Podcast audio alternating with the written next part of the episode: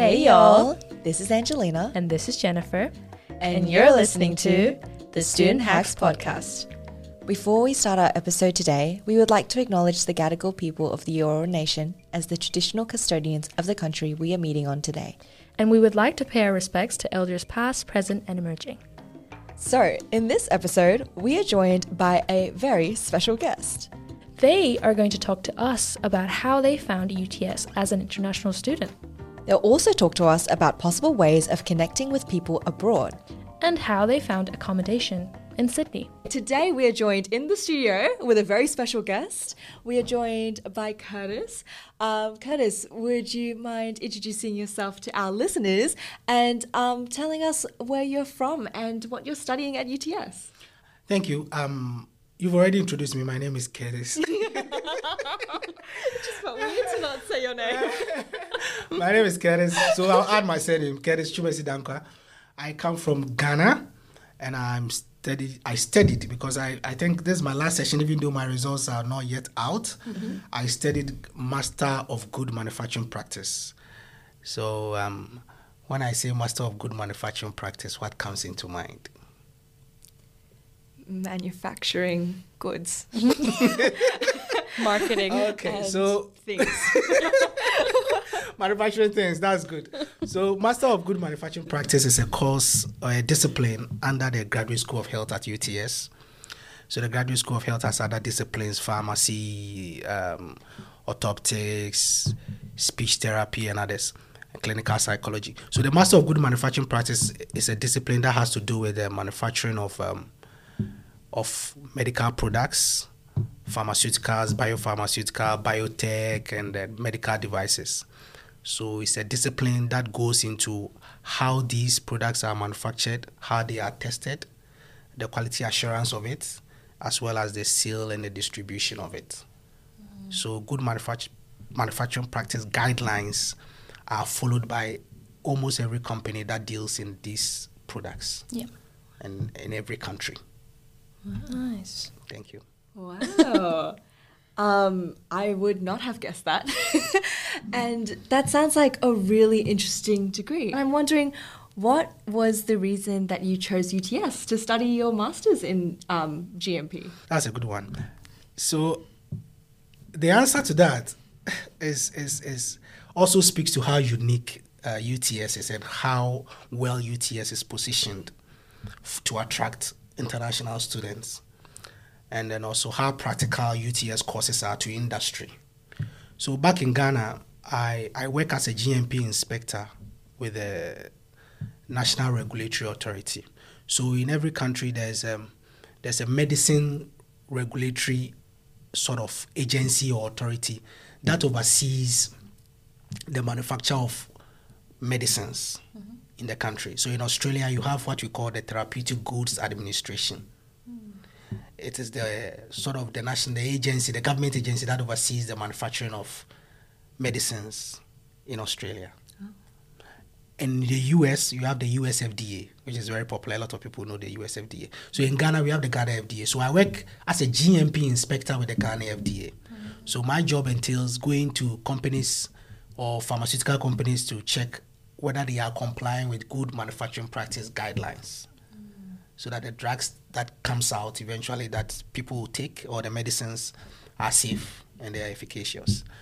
So um, the nature of the work is that you need to have some specialized knowledge to be able to be effective at what you do because you are talking about medicines. You know, medicines is, is a big deal. So I decided that no, I need um, to have that specialized knowledge. So I want to do a master's in the good manufacturing practice. Mm-hmm. So I went to good old Google and I just typed Master of Good Manufacturing Practice. And guess what?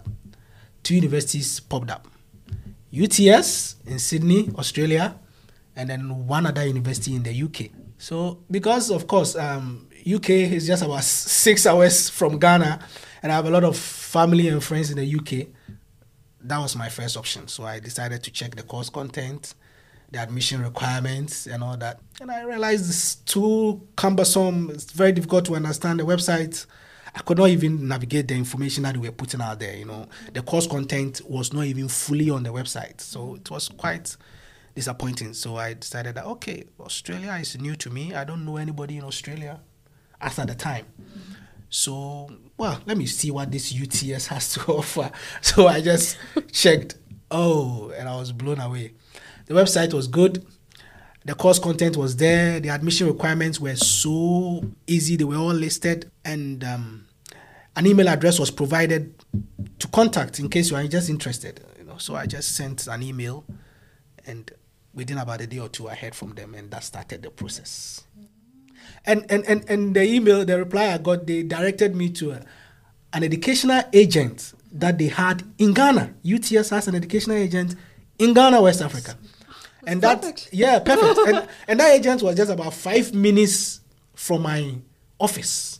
So I just worked there and that started my journey to UTS. Oh, so cool. It's like meant to be. Five minutes away. Fate. It's fate. Wow. Yeah, you mentioned how um, you didn't know anyone in Australia. So, was it quite daunting to make that move as an international student to come abroad? Yeah, um, it was very daunting. You know, if you, if you, I just checked the flight distance hmm. from Ghana to Sydney, or hmm. from I I live in Accra, Ghana. So from Ghana, Accra to Sydney, and it was a a day, and then plus three hours. Oh, So it means that when you when you leave Ghana on a Friday, you're gonna arrive on a Sunday in Ghana. You're gonna arrive in Sydney on a Sunday in Ghana. So you have a one full day you'll be in, in the air. oh, That is how how far. And so it's it's very daunting, especially when I also didn't know any other person, any anybody in, in Sydney. I was like, mm. oh, I, I need to find someone mm. that that at least there should be someone I know in Sydney that can guide me, can sort of so I tried social media. I went to Twitter. Those are the the, the social media I use. I, I I have Instagram, but I don't go there. So I went to Twitter. I, I searched. Nothing came up. And then I remember LinkedIn. Oh. So LinkedIn is one of the best connecting sites because LinkedIn is able to connect you to all your contacts who you share some common commonalities with. Yeah. So, for instance, if you put in your LinkedIn profile that you are a student of UTS and you probably search Sydney UTS, mm-hmm. every other individual who you have any other connections with who is also linked with UTS mm-hmm. will pop up. So, for instance, my undergrad, I did it at a, a university in Ghana, so that one is on my LinkedIn. Mm-hmm.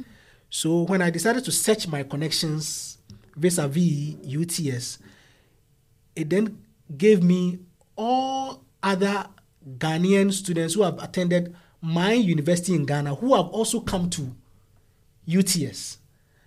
So then it became a very good place to sort of search for connections. And I saw one person I knew, a very close friend of mine who I had lost contact with after university, who happens to be a lecturer here at UTS.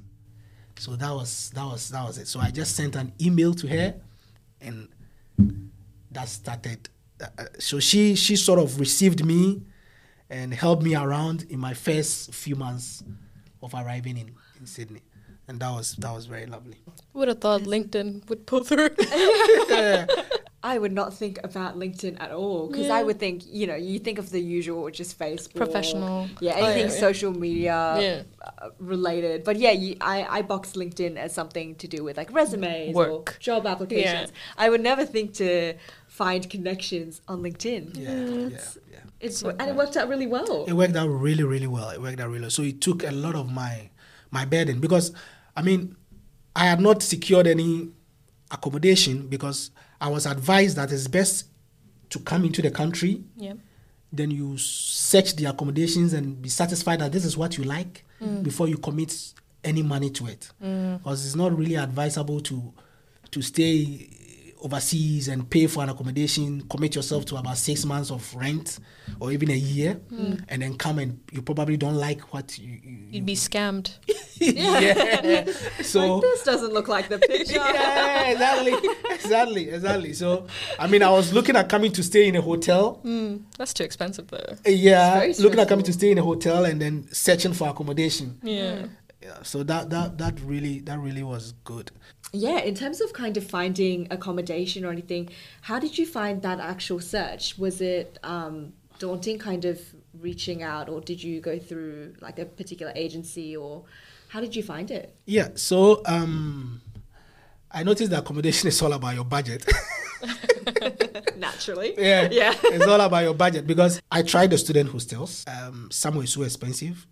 Others you have to share rooms and stuff. And I really wanted a place, sort of a studio apartment. That was my target. So mm. I want a place on my own. I noticed that that you can get mm, the studio apartments in the student hostels were also kind of expensive.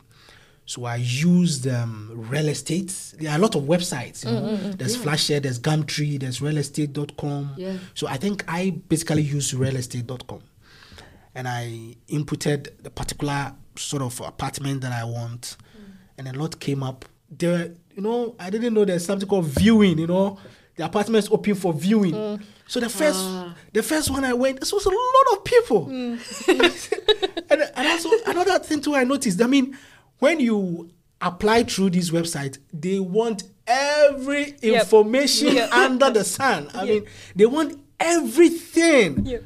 So there's tons and tons of things to fill. Uh, you need to meet at identification ten points. Eh? you know. So I mean, that was quite daunting, but you you, you filled all that, and you go to apartments. They have about twenty people coming to view the apartments. They are looking at what are my chances. Yeah. Renting crisis. Truly. Yeah, what are my chances? So I went to about four apartments I didn't get. I went to one apartment in Guildford, and after the viewing and everybody was leaving, I felt like, no, let me approach this agent and ask him why consistently I go look at apartments and I'm not selected. So I just approached him. I said, I have been to five apartments. Yours is probably the C's. And so far, I don't get it. What is the problem? Then he said, Okay, what's your name? Then he looked at my profile. Apparently, my financial statements and stuff that I've, I've put there showed I couldn't afford. So I said, No, I can actually afford it. And he said, Oh, what evidence do you have? Then I showed him extra financial evidence that I have that I can afford it. Mm. And he looked at it and said, Well, you can really, I'll really afford this. Mm. so he said, Okay, send it to me. Yeah. Mm. So I emailed it to him, and uh-huh. that is how I got that particular apartment. And accommodation, I didn't know anything like bonding. Yeah. Bond, that, that is not part of where I'm coming from. So when finally I got the apartment, I was told that you need to pay about Two thousand something. 2000 something Yeah. as a bond. I was like, mm. Ooh, I'm not really prepared for this one. yeah. But so these are some of the shocks that Yeah. international students you get. And, Yeah, You would never think that because it's kind of we've learned about it. It's second nature to think about rent and bond mm. and all that, but from that perspective, it'd be quite daunting Yeah. to like find out all these like forms you have to fill just to get a place. Yeah. to or just to see the I mean, place. they wanted every information about me. Every to the extent that they, they took information about my rental history Yeah. back in Ghana. Going back up to some went back as far as six years, eight years. Yeah. wow. Yeah.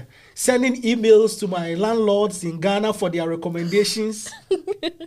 It's even harder to get a PR. I remember my parents trying to do like paperwork for PR, the police clearance Oh yeah. from like different countries. So my, my parents worked in the Middle East and they had to get it from like Saudi Arabia and that was like 20 years ago and they're like how are we going to approach a workplace from 20 years I ago? remember one form I filled. They asked for my landlord's email. ad- My landlord is a very old man. He's not even technology savvy.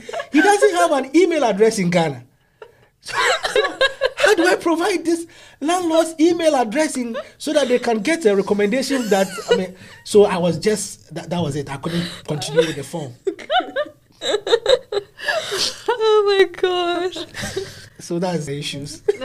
That's a big culture shock. Yeah, that was a very huge culture. I was like, my landlord doesn't know what an email address is. He's an old man living somewhere in Ghana, he doesn't he uses an analog phone. He doesn't even use a digital phone.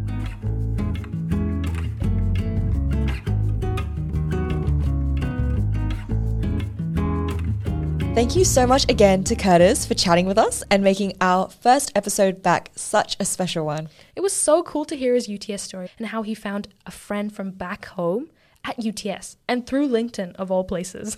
I would have never thought LinkedIn would be the thing. New social media platform. exactly. And it was so great to get some insight into the accommodation hunt, especially from a international student's perspective. yeah. Hope to have him back on the episode somehow, even though he's done with uni. We'll bring him back on. Yeah, we'll convince him to come back. So we obviously really enjoyed this episode and we hope you've enjoyed it as well. Yeah, we hope you enjoyed our season premiere. Yeah. So I guess we'll catch you in the next one. Love, Love ya. Bye.